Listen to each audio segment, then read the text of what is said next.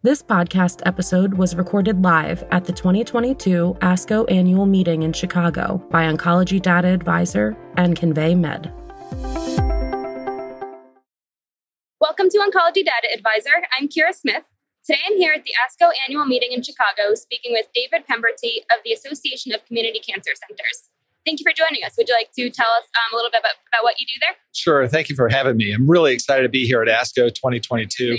My name is David Penberthy. I'm a radiation oncologist in practice in the southern part of Virginia. Been in practice there for uh, nearly 20 years. And this year, I am uh, president of the Association of Community Cancer mm-hmm. Centers. It's a one year term from 2022 to 2023. Great. Thank you. So, what is uh, some of the most interesting research that uh, is being presented here at ASCO, and how does it tie into the presidential theme for ACC? So, one of the beauties uh, about being president is we get to choose a theme for the year. And uh, so much is happening on uh, oncology. It's a really exciting time to be a part of it. We're seeing successes that we have not seen before. And as I walk around the, the displays, walk around the exhibit hall, I see all sorts of activity towards immunotherapy, immuno-oncology, and that's really transformed my practice. And so seeing all the information that's just being conveyed is it's really kind of gratifying to see everybody that is like-minded, everybody is working hard to deliver these state-of-the-art mm-hmm. treatments to uh, to people. And I'll give you a couple of examples. I'm seeing people with stage four lung cancer, seeing uh, people with stage four melanoma in my clinic that are surviving when just a few years ago they had very limited options. And so, like I said, it, it's a really gratifying time to be in oncology. Having said that, ASCO is a perfect example of the amount of information that's coming forward is just tremendous. And I feel I read a lot, but it's really difficult to keep up with the latest, greatest for every disease site. And I'm a general radiation oncologist, and I really need to be able to use the best techniques for every person that I see. Mm-hmm. So, how do we do that? Well, during the presidential theme for this year, what I want to do is leverage technology to transform cancer care delivery and enhance the patient experience. And we have found that there are some clinical decision support software systems that help match patients to clinical trials, for instance, or help us determine what the most optimal treatment is for everybody that comes through the clinic. And that's critical so everybody gets the right treatment at the right time and they can do that in their community. Organizations like ACCC really help facilitate effective care in the community and ACCC is kind of the how-to organization for figuring out methods of delivering the most effective care in the community. Uh, one word about ACCC the membership of ACCC cares for approximately two thirds of the oncology care in America. And so it has such a wealth and a breadth of experience in its membership that challenges that my practice faces oftentimes have been solved by another practice somewhere else in America. And so, with the collective mind, so to speak, we can actually tap into shared experience and actually figure out effective ways to deliver care in the community. That's great. Thank you. That's very exciting. Yeah. Uh, so, what's like what's the key takeaway that you would like people that would, like attendees to uh, bring home from this conference?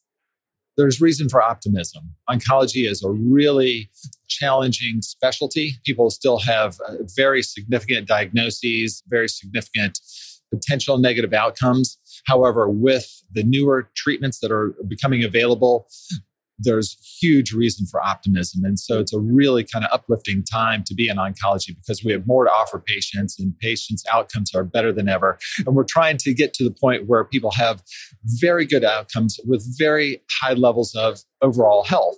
Right. And ultimately, we want to get to the point where cancer is less of a scary diagnosis and more of just something you got to deal with. And, and, and so it's, it, we see it transitioning a little bit to chronic disease management instead of managing a, a frightening diagnosis. Definitely. Uh, so where where do you want ACCC to be in five years, ten years, um, and how you know this ties into your presidential theme? So ACCC I, I see as a leading education and advocacy organization, and so the education piece is promoting the latest greatest science, and so figuring out how to once something has been FDA approved, once something has uh, has phase three clinical trial evidence that shows it's better treatment, it becomes a standard of care. How do you promote that so everybody's starting to use that as quickly as possible? So the education piece is critically important to ACCC's mission. But then the advocacy piece is also important. And as an example, ACCC has a strong government affairs component and so we have people that are looking at what the government is doing on health policy wise and looking at how we can advocate for things that we need to do into the future. As an example, through the public health emergency of COVID, we have most people are now very familiar with telehealth and you know Zoom calls, and even my 80, 82 year old father was complaining to me the other day that he had to actually go physically to a doctor's office because they didn't have a Zoom appointment available to him. and so even people that are not necessarily digital natives have uh, are are seeking that out. But that's actually a temporary allowance through the public health emergency. And so we're advocating for that to be a permanent allowance. And so and that requires some congressional action. And so ACCC is on the forefront of advocating for that. So I, I, see that work continuing. I see the education work continuing. And I see ACCC as kind of the glue between, say, my specialty society is Astro, tells me what to do. And ASCO has a lot of the uh, information regarding medical oncology and how what to do in the systemic therapy world. ACCC is kind of the glue that brings it all together because it includes all the other services like nutrition and social work and pharmacy. And it, it, really is the organization that helps bridge all that. And, and so you can create an effective oncology program wherever. And so, one thing I want to tell the public that you can get quality oncology care anywhere. You certainly get it at the major academic medical centers. But in this day and age, information gets transmitted at the speed of light. And with that, you can get quality oncology care in your community hospital as well. Mm-hmm. I'm I'm in a small 300 bed community hospital. That's where my practice is. It's in an underserved area. And I periodically have patients that want to go to an academic medical center and hear what some international expert has to say about their diagnosis. And I'm heartened whenever they come back to me because somebody at MD Anderson or Hopkins or Duke or UVA said something very similar to what I said. And then they said, well, you know, I could go to Texas for my treatment, but that's logistically challenging and you're five minutes away from me. And so they choose to have treatment in their backyard. So I think ACCC really helps facilitate effective cancer care delivery in, in patients' own community. Absolutely. So, are there any specific technology initiatives that you would like to see ACCC champion? Sure. One of the challenges in any oncology practice, certainly one of my challenges, is uh, the amount of time I spend in front of the keyboard. I think it takes my time away from face to face interactions with patients. And I think most of the oncology care team is really good at patient interaction. You know, that's, we're all human. And so human to human interaction is so critical to effective care delivery. Yes, you need to do the right thing, but you need to convey it in a way that people can hear and that sort of thing. So I would like to, to encourage the the companies that create the systems, you know, the EMRs, the EHRs, the to have as few clicks as possible to get the information mm-hmm. into the system. And I would like to see a system at some point, this is aspirational, of zero clicks. Again, that's aspirational, but I think it can be done. We have the technology available right now, you know, through Google and Amazon and Apple to do some really interesting things.